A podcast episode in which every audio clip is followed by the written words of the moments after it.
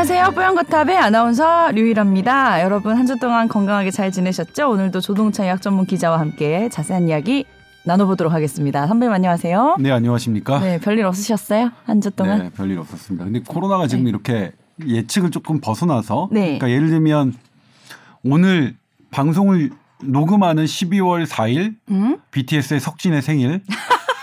그거 너무 아는 척 하려고 억지로 지금 얘기하는 것 같다니까요. 아니, 그렇지 않아요? 저는 되게 오늘 자연스럽게 알고 계셨던 거예요? 그럼요. 아니 진작 준비했어요. 일부러 티내는 아, 것 같은데. 저는 석진을 가장 좋아하는 건 아닙니다. 그러니까 석진 같은 경우에는 아세요 이게 응. 머리를 덮고 나오면 네. 덮진, 응. 까고 나오면 깐진이라고 하고요. 중간 형태면 반깐진이라고 합니다. 근데 BTS의 멤버 중에 가장 이제 어. 연장자고요. 네. 그럼 오늘 조동찬 선배님은 덥찬이네요. 아 그렇죠. 근데 그러면 이제 아미 분들이 어디다 어디다 대고 이거 거기 갖다 붙이냐 갖다 뭐 붙이냐 이런. 이렇게 하시겠죠. 아니 근데 BTS 저기 지민은 제 고등학교 후배예요. 아, 그러니까요. 말 다 했죠 그러면. 어 지민 지민아 선배야 연락하렴. 한 번만 만나게 해주세요. 정말 부탁인데. 정말 한 번만 5초만이라도 만나게 해주시면 안 될까요? 어 한번 전화해 본다니까요. 아까 네. 연락처는. 확실히 알고 계세요? 아니 연락처 이제 알아봐야죠. 지민이랑 나랑 이제 같이 우리 그러네요. 고등학교- 고등학교 에 네. 자랑스러운 졸업생이니까 아마 아, 통하는 부분이 있을 거예요. 같은 레벨의 자랑스러운. 굉장히 자랑스럽다고 봐야죠. 아. 네. 예, 그렇- 그렇겠네요. 예. 오늘 우리 하주연 PD가 6개월간 고생을 해주다가 최다희 PD가 새로 왔어요. 처음으로 이제 왜, 왜 웃어? 얘기하지 마. 본명 거론하지 말까요? 잘 부탁드립니다, 제 PD님. 참 하준 고생하세요. PD가 처음에 왔을 때 삐쩍 꼬라가지고 음. 저 삐쩍 꼰걸 어떻게 좀 살찌울 수 있을까요? 음. 그동안 근데 많이 더 골았어. 가지고 더 골았어, 더, 지금. 더 골았어요. 일하면서 더 피폐해졌어, 지윤이가.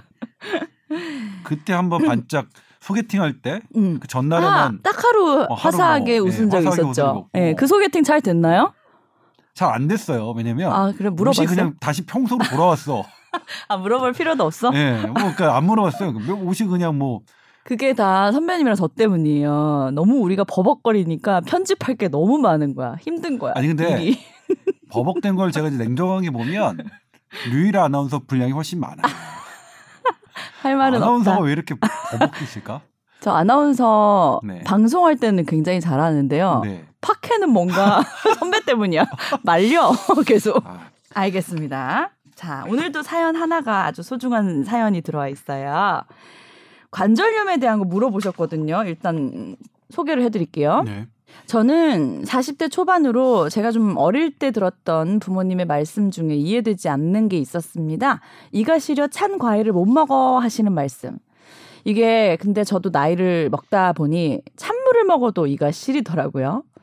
자, 그런데 이것뿐만이 아니라 최근에 부모님이 4층으로 이사를 가셨는데 계단 오르내리기가 힘들다고 아, 하시면서 여기저기서 홈쇼핑에서 각종 관절약을 좀 사보시겠다고 하시는 거예요. 네. 어, 주변에 둘러보니까 어르신들이 계단 오르내리는 게 정말 큰 고통이 되신다고들 하던데 이게 관절염이겠죠. 어, 결국 노화에 따라서 피할 수 없는 질병이라고 생각은 했는데 어떻게 부모님을 좀 도와드릴 수 있을까요? 뭐 보니까 관절 관련 약제들이 홈쇼핑 같은 데서 많이 판매되고 있는데 이런 보조제 약으로도 좀 효과를 볼 수 있는 건지 궁금해 하셨어요. 그리고 운동 같은 것도 도움이 되는 건지. 저희 어머님이 4층에 사시는데 어, 계단을 오르락 내리락 하시는 게 가장 힘드신 일이에요. 그래서 엘리베이터 없으세요? 네, 옛, 오. 예, 지금 같으면 그러니까 옛날에 지어진 집이라서 엘리베이터 음. 규정이 없었어요. 요즘에는 그 층을 하려면 이제 엘리베이터를 반드시 의무적으로 설치해야 되는데 음. 그 규정이 생기기 전에 집이라서 계단을 오르내리시는데 역시 그러니까요. 가장 힘들어하세요. 저희 시댁도 3층인데 엘리베이터 없으셔서 굉장히 힘들어하세요. 아, 그래도 시댁은 되게 크잖아요, 집이. 응? 저희 집은 그렇게 3층 크진 않아요. 얘기밖에 안 했는데 어떻게 알았지? 대충 그래서요. 알죠, 뭐. 예. 뭐. 예. 딱 감이 있잖아. 뭐. 아, 딱 집이 감이. 3층인가? 예, 그렇죠. 뭐 그럴 수도 있고 뭐 아무튼 그런데 이건 한번 좀 고민을 하셔야 될 문제인 것 같아요. 네. 4층이면 어 이건 연세가 점점 드실 테니까 음. 어 저도 고민을 하고 있습니다. 근데 집이 잘 안 팔려서 집을 실은 내놨어요. 좀 음. 1층 있는 대로 이제 이사를 하려고. 그렇죠. 매일매일 외출하시면 네. 너무나도 불편하시니까. 근데 어쨌든 뭐 인연이 안 닿는지 이제 집을 보러 오신 분들이 뭐 음. 계약 직전까지 있다가 안 되고 막 그래서 음. 결국 이사를 못 하시고 있는데 네. 일단 저희 어머님은 어 무릎 인공관절은 아직 하진 않은 상태예요. 인공관절까지는 필요 없다고 하고 그다음에 이제 연골이 닳아서 이게 약간 아. 찢어진 부분이 있어서 그 부분에 대해서는 수술을 받으신 상태고요. 아. 그리고 계속 정형외과에 방문을 하시면서 어 일정 부분 약과 치료를 계속 받고 계신 상태입니다. 음. 그런데도 무릎 아픈 게 너무 아프실 때는 이제 계단을 오르내리기가 어려우셔서 네.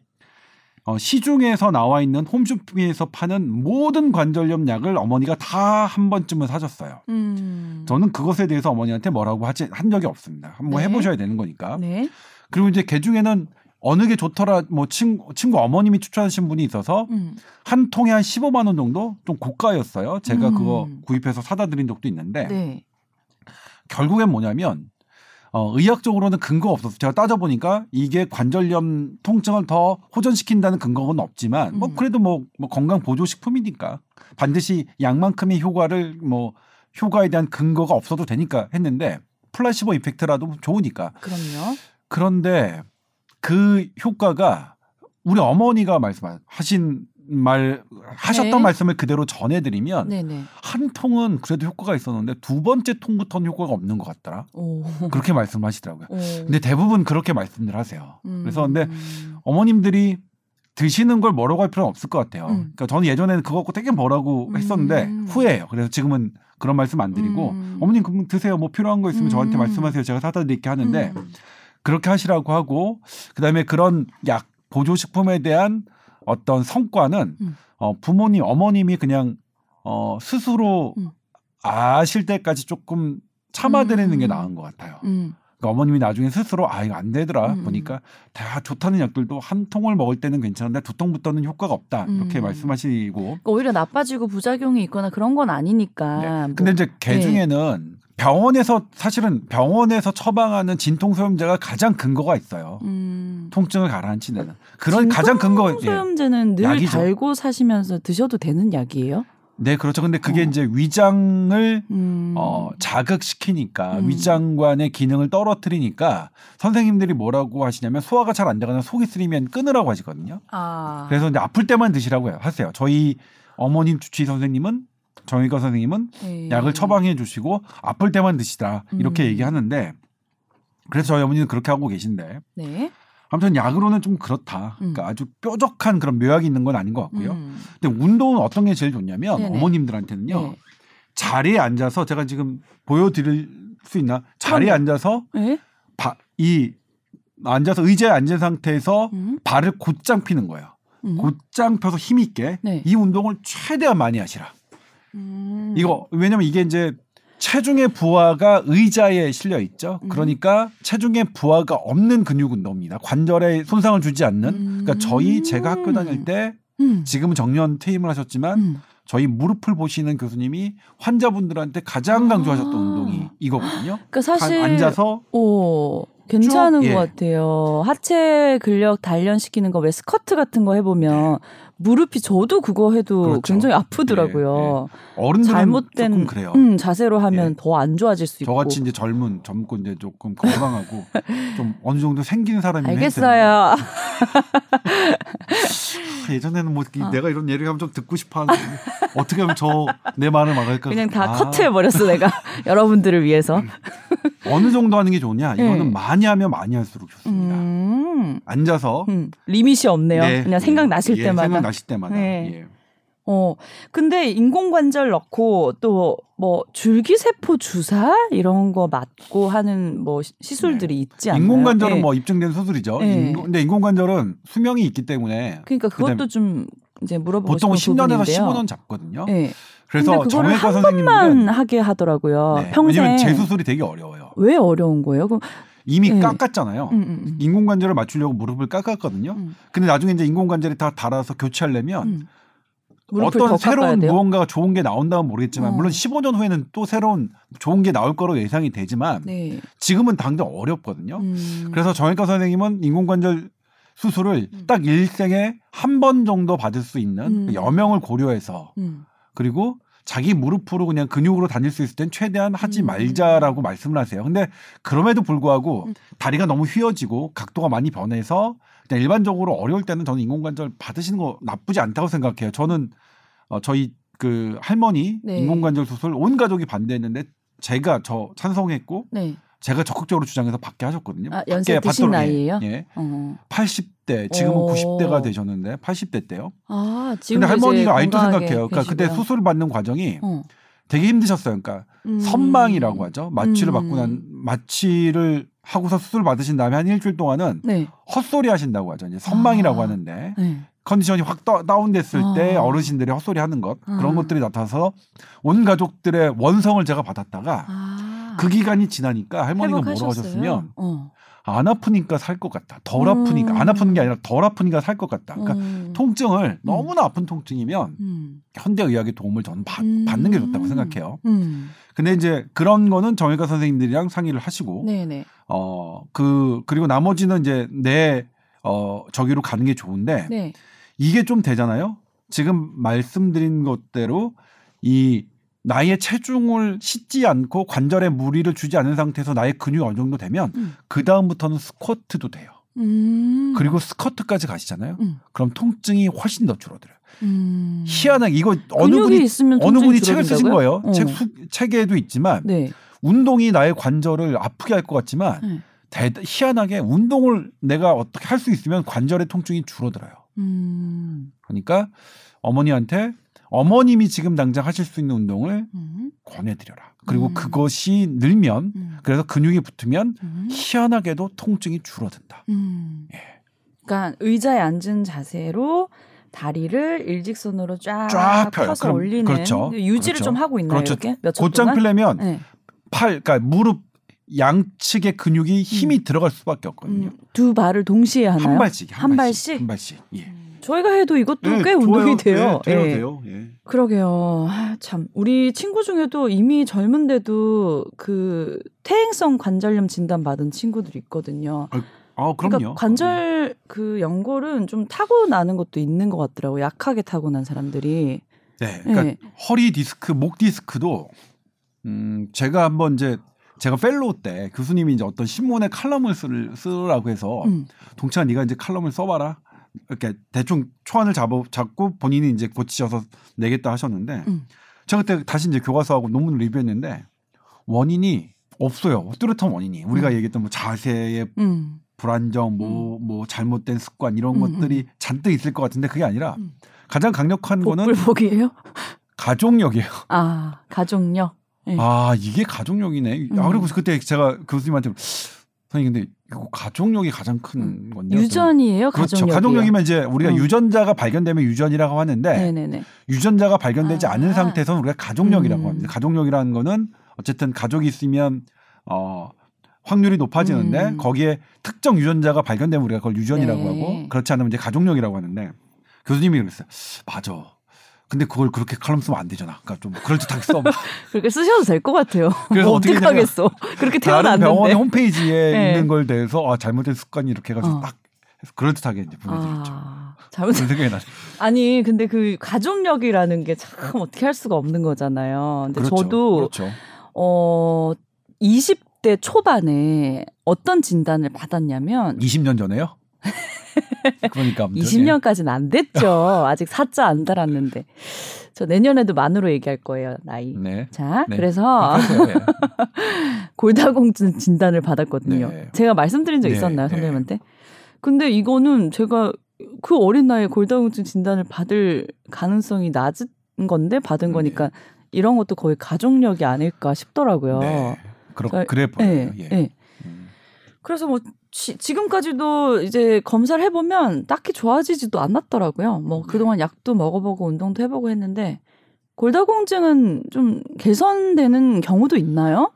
아, 그게 좀 어려운데요. 네. 그러니까 골다공증이 이제 논란이 골다공증이 더 악화되지 않는 기존의 약은 음. 분명히 입증이 돼 있는데 음. 그러니까 골밀도를 증가시키는 음. 그 약은 잘 없죠. 어, 예, 탄생 때는 어, 그러니까 막 되게 그러니까 팬시하게 등장을 해요. 등장을 어. 했다. 예를, 어. 예를 들면 치매 치료점 치매를 어 떻게 이제 음. 어, 악화를 속도를 늦추는 늦추는- 약 이건 많은데 음. 다시 되돌리는 약은 약 없죠. 이거는 지금 다 실패했거든요. 네. 지금 현재는 없어요. 지금 2020년 12월 음. 4일 기준으로 치매를 다시 되돌리는 약은 없습니다. 음.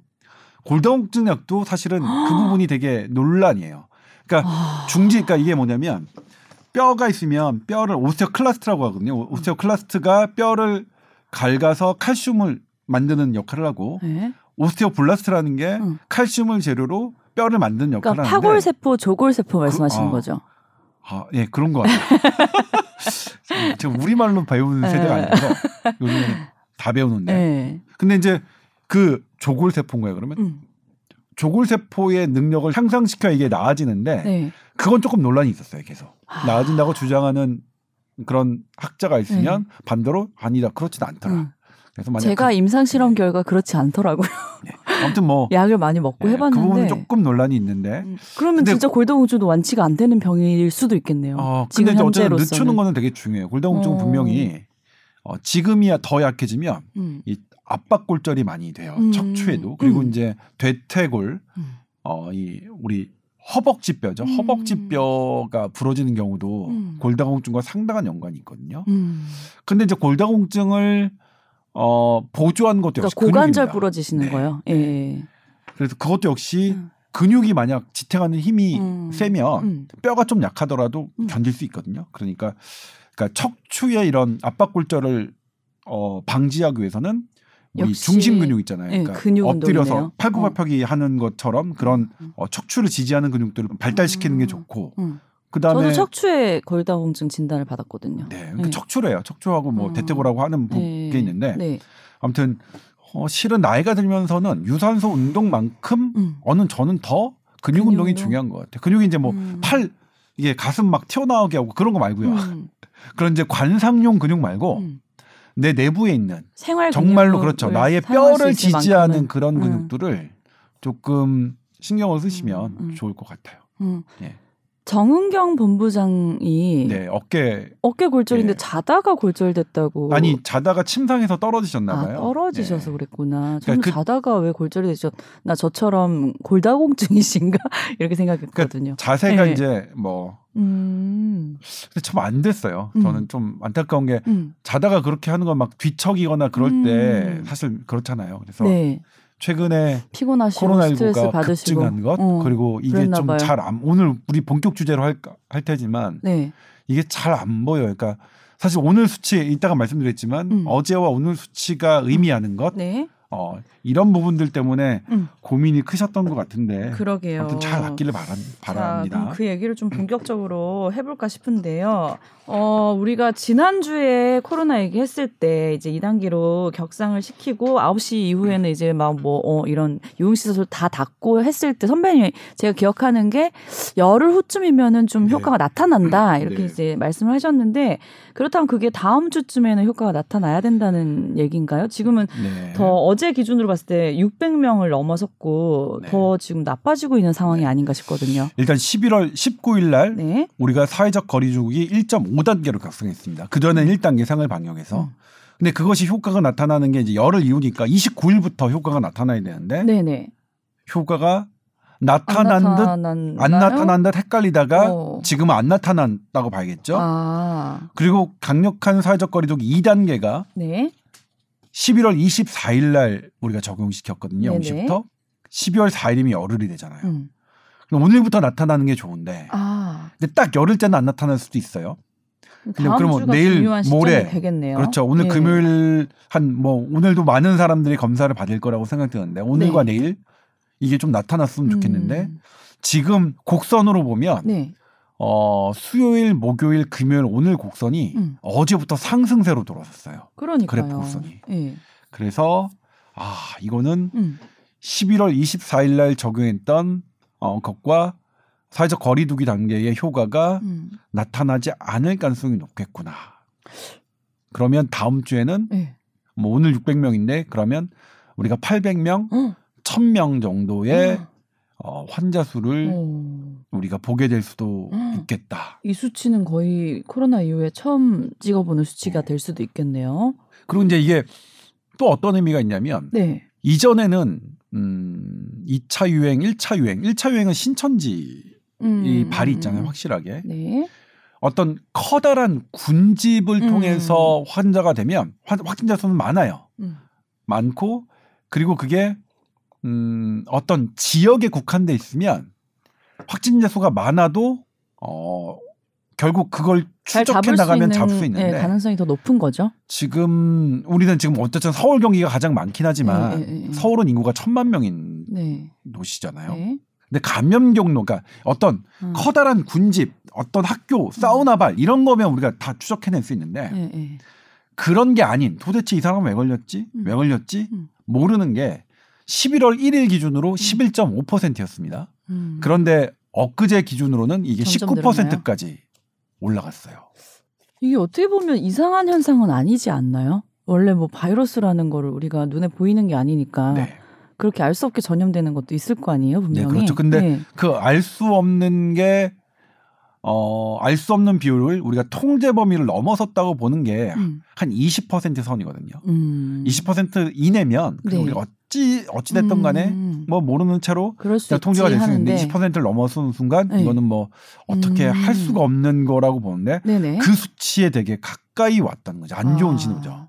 이렇게 가까이 왔다는 거는 나도 모르게 어디서 산발적으로 그냥 다 막 군데군데 계신 그렇죠. 분들이 걸릴 수 있다. 그렇죠. 그런 얘기라서 그리고 또 하나 안 좋은 게 조여오네요. 네. 어 보건 당국이 이제 방역 당국이 음. 어떤 이제 증상과 진단받은 것을 확실히 추적할 수 있는 한 110여 명을 조사했는데 네. 그 중에서 한 20%는 증상 발현된 다음에 7일 이후에 진단이 됐어요. 아. 그건 어떤 의미가 있냐면 네. 제가 지난번에 잠깐 말씀드렸는데 네네네. 감, 코로나19의 감염력은 증상 발현일부터 5일째까지가 맥시멈입니다. 네. 감염력이 제일 세져요. 네. 근데 7일 이후에 진단됐다는 것은 감염력이 가장 셀 때 진단되지 않고 진단되지 않았다는 것은 격리되지 않았고 격리되지 않았다는 것은 내가 일상생활을 하면서 다른 사람에게 전파했을 가능성이 높다는 거죠. 네. 이건 뭐냐면 지금 우리가 방역, 그러니까 역학조사를 해서 추적하는 것에 한계점에 다다랐다는 신호인 거예요. 음. 이게 오늘 아침에 음. 방역 당국 전문가 회의 전에 이제 모아졌던 건데 네. 좀 우울하긴 해요. 이제는 어 어려워진 것 같다. 음. 지금 역 지금 물론 뭐 역학조사관님들 되게 고생 음. 많이 하셨는데 음. 새벽 4시에나 집에 들어가시고 음. 막 정말로 혹사하시면서 음. 열심히 하셨는데 음. 그 방법으로는 이제는 왔어요. 이제는 음. 한계가 왔다라는 음. 게 지금 의견이 모아지고 있고 네. 어제 미국 의학 의사협회 지에서도 나왔는데 네. 미국도 이제 사실은 우리나라 동양의 모델을 어 삼아서 빠르게 진단하는 것 하는 걸 했어. 그 미국은 거의 뭐 하루에 10만 건 가까이 진단하기도 그러니까요. 했는데 네. 근데 미국 의사협회에서 그렇게 하고 나서 어 그 집계를 해봤는데 분석을 해봤는데 빠르게 진단해내는 것으로 코로나19를 잡기는 어렵다. 음. 미국 에서도 결론이거든요. 음. 네, 우리나라 우리나라는 미국보다 훨씬 좋은 상황이긴 하지만 음. 어, 같은 결론이다. 지금 빠르게 진단하고 음. 기존에 우리가 1월부터 11월까지 해왔던 방식 우리 잘하긴 했지만 네. 지금의 방식으로는 네. 이제는 좀 한계에 온 것 같다. 음. 그러면 그동안 1년 내내 저희가 코로나에 이제 단련이 돼 있잖아요. 뭐, 그리고 저희가 뭐 지금 와서 뭘 더 느슨해져서 뭐 그동안 지켜왔던 위생 수칙을 안 지킨 것도 아니고, 그럼 어떻게 이렇게 확산이 좀 갑자기 된 건지가 또 궁금하더라고요. 그게 좀 어렵긴 한데요. 네. 여러 요인이 있을 겁니다. 근데 이게 계절적인 요인이 음. 분명히 있을 거라고 보는데 물론 우리 자체의 몸이 추워지면 면역력이 좀 떨어져요. 온도, 그러니까 음. 몸을 따뜻하게 해야 되는 건 되게 중요합니다. 네. 우리의 면역 세포가 어, 단백질로 구성되어 있는데 음. 이 단백질로 구성되어 있는 것이 온도가 떨어지면 음. 그만큼 기능을 좀 덜해요. 음. 근데 그런 면도 있지만 왜 당대의 석학들이 북반구의 겨울, 어, 겨울에 음. 우리가 상상하지 못했던 그런 코로나의 정말로 유행이 대유행이 올 것이라고 예측했냐면 네. 호흡기 바이러스의 특징인데 호흡기 바이러스는 뭐냐면 밀집, 밀접, 밀폐된 공간에서 더 기승을 부리는데 네. 겨울에는 우리가 더 모이죠. 아, 밖에 모이는데. 네. 밖에서는 뭐냐면 우리 여름에 이제 밖에서 문 다 열어놓고 밥을 어. 먹어요. 밥을 먹는데 잠깐 마스크를 벗어놓고 얘기를 하더라도 문이 다 음. 열리는 상태에서는 음.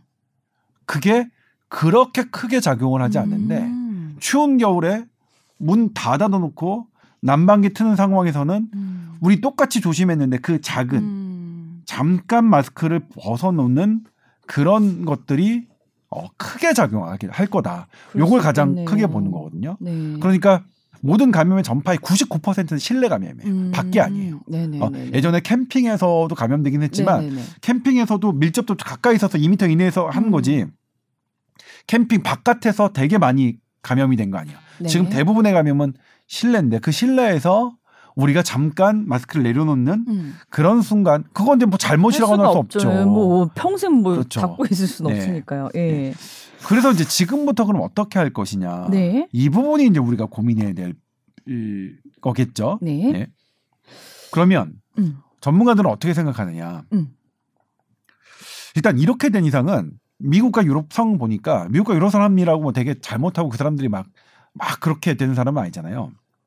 조금 이게 코로나19를 완벽하게 차단하는 것은 어쩌면 어려운 일일 수 있겠다. 음. 그러면 이것에 대해서 완벽하게 차단하는 걸 못한다면 그다음부터 뭘 해야 되느냐 중점적으로 네. 인명 피해를 어. 가장 줄여야겠다. 네. 인명 피해는 뭐냐면 지금부터 이제 환자 수 늘리고 음. 역학조사 그렇게 한- 하는 거 대신에 음. 환자 확진된 환자 분류를 잘하자. 네. 확진된 환- 지금 우리나라도 그렇지만 45세 이하는 사망자가 없습니다. 기저질환자를 제외하고는요. 분들 말고요. 없어요. 네. 그러니까 우리가 45세 이, 이, 이하의 건강한 사람을 어떻게 할 거지? 음. 과연 병원에서 의료진의 인력을 투입하는 게 맞느냐 안 맞느냐? 음. 저는 고민해야 될 시기라고 생각해요. 음.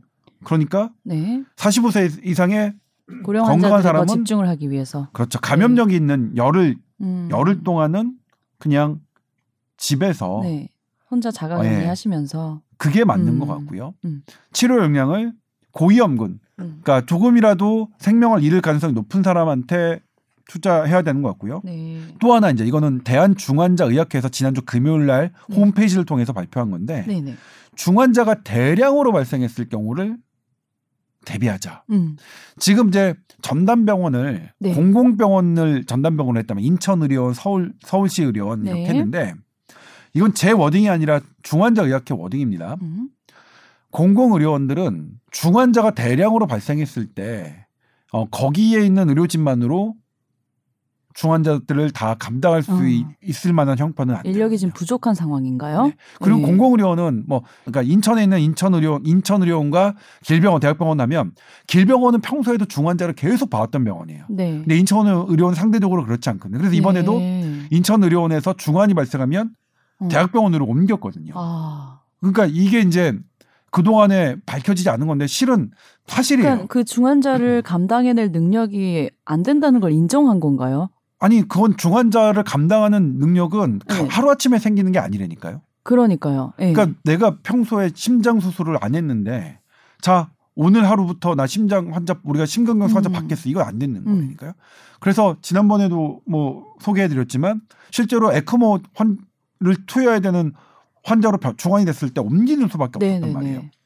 그래서 이제 중환자학회는 그렇게 하나의 공공병원만을 전 뭐 전담병원을 아, 하는 것으로. 중환자 대책이 안 된다. 음. 거점 병원을 지- 지정해서 음. 거기다가 중환자를 볼 수 있는 의료 인력을 아예 투입하자. 거기서 로테이션하게. 그걸 학회와 같이 하자. 중환자 의학회와. 중환자 의학회는 어쨌든 중환을 다룰 수 있는 의료 의료진들이 모여 있는 학회니까. 음.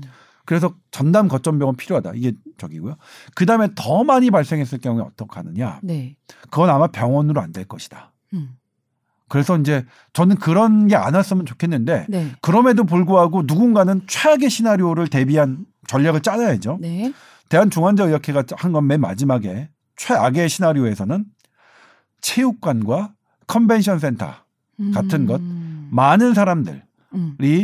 그때는 뭐냐면 중환이 됐을 때는 음. 다른 사람은 음압병설 이런 거 의미 없다. 음. 왜냐면 지- 실제로 이제 코로나19 중환자에서 벌어진 일이지만 중환자들은 본인이 중해지잖아요. 네. 전파력은 거의 없어요. 네. 바이러스가 안 나와요. 음, 안 나온대요. 음, 음, 음, 그러니까 음. 그때는 뭐 음압병실이 뭐 음. 전국의 음압병실 이런 거 따지는 게 아니라 대형 체육관, 음. 컨벤션 이런 거 지정해내서 임시 수용 거기서 관리 시설을 그렇죠? 만들자. 중환자에게 가장 중요한 치료는 뭐였냐면 네. 산소 치료입니다. 이거는 우리나라 신종감염병 중앙 임상위원회 대한중환자의학회도 마찬가지고요. 미국에서도 이번에 논문이 나왔었는데 아, 어, 코로나19 중환에 중환자의 여러 치료가 있지만 가장 중요한 치료는 산소 공급이었거든요. 네. 산소를 공급할 수 있는 그러니까 가장 중요한 치료인 산소 공급을 할 수 있는 대규모 시설을 지정해 놓고 준비하자는 게 이제 3단계 시나리오인데 네. 그런 부분까지 어, 지금 중환자 의학회에서 어, 고민을 해서 제안을 했습니다. 계신가요? 예. 지금 아직 정부는 거기까지 발표하기는 음. 너무 무섭겠죠. 사실 공포스럽잖아요. 네네네. 그런데 아마 누군가는 그래도 준비해야 된다고 생각해요. 음. 네. 그리고 제발 1단계 거점 지정 병원 중환자 병원에서 음. 어 그냥 모든 게 해결될 수 있을 정도로 음. 치닫지 않았으면 좋겠고요. 네. 그래도 다행스러운 건 뭐냐면 네. 이것도 신종 중 음, 감염병 중앙임상위원회에서 한 건데 우리 환자 수가 지금 되게 가파르게 증가하고 있잖아요. 네. 그 곡선에 비해서 중환자의 증가 곡선은 훨씬 낮아요. 어, 다행이네요. 예, 그걸 저한테 그래프를 보여주셨는데 네. 어 정말 다행이에요. 그거는 음, 음, 그러면 우리 괜찮아요. 음. 예를 들면 유일 아나운서 저 기저질환이 없는 사람이 걸리면 네. 걸리다 그냥 나을 수 있어요. 근데 우리가 우리의 부모님에게 전파시키면 부모님들은 다르거든요. 근데 아직까지는 그 현상이 나타나지고 있지 않으니까 우리가 우리가 걸리는 걸 막을 수 없다면 절대로 우리가 이제 신경 써야 되는 우리 부모님이 안 걸리도록 신경 써야 되는데 음. 그럼 어떻게 해야 되느냐? 엊그저께 제가 이제 우리 부모님이 오셨어요. 음. 저는 보자마자 마스크를 썼고요, 바로. 네. 마스크를 썼고 어머니 그다음에 어머니 어머니는 저한테 그냥 얘기하셔도 되죠. 네. 그다음에 어머니를 향해서 2미터 거리를 두고 대화를 나눴어요. 음. 행여라도 저도 어. 뭐 무증상 감염자일 수 있으니까요. 음. 어 저는 증상이 전혀 없지만 음. 뭐 누군가와 만나지도 않았지만 음. 아 그러니까 저는 왜냐면 우리 어머니가 걸, 걸리게 될까 봐 너무 무서워서 그랬거든요. 당연하죠. 그러니까 그런 마음으로 음. 우리가 주변 어르신들을 대하면 음. 되지 않을까? 음. 지금은 정말로 우리가 그런 부분이 필요합니다. 우리도 안 걸려 안 걸리는 게 되게 중요해요. 네. 사실 그래서 우리 뭐 멈춤 뭐 이제 웬만하면 말하지 말자. 음. 웬만하면 모이지 말자. 음.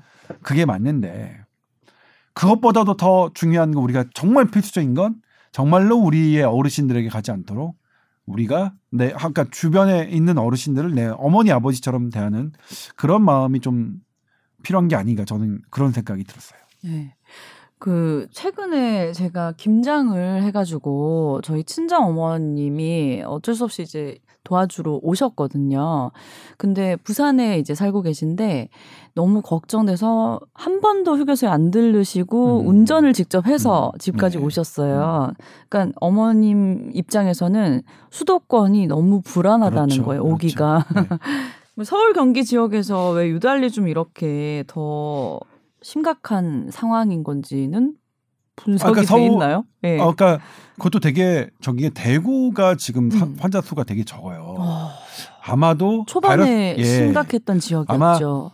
실제로 뭐냐면 실제 네. 감염자 수보다 음. 다섯 배 정도는 실제로 감염됐을 거라고 보거든요. 네. 이거는 우리나라도 하, 지금 와서 얘기지만 우리나라의 항체 조사 검사 되게 잘못했습니다. 이거는 나중에 백서로 남을 겁니다. 네. 정말 잘못했어요. 우리 방역 당국 여러 개 잘한 부분 상당히 많지만 네.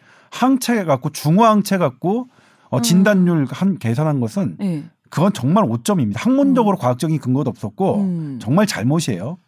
그러니까 우리 방역 당국이 했던 그것과 다르게 음. 지금 지금은 이제 우리나라 이제 방역 당국의 수장도 인정하는데 네. 다섯 배 정도가 있을 거라고 본다면 대구 지역은 어느 정도 그래도 확진된 분들보다 다섯 배 정도가 면역력이 생긴 거죠. 음. 그러니까 적을 거라고 보고 있고요.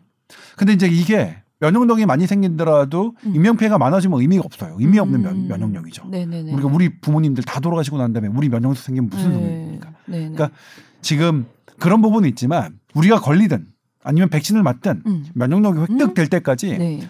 우리 주변의 어르신들이 음. 돌아가시지 않 우리 주변의 환자들이 음. 어, 기저질환자들이 음. 희생되지 않도록 음. 어 그분들 다 희생된 다음에 우리 면역 생기면 그게 무슨 의미가 있습니까? 솔직히. 그렇죠. 예.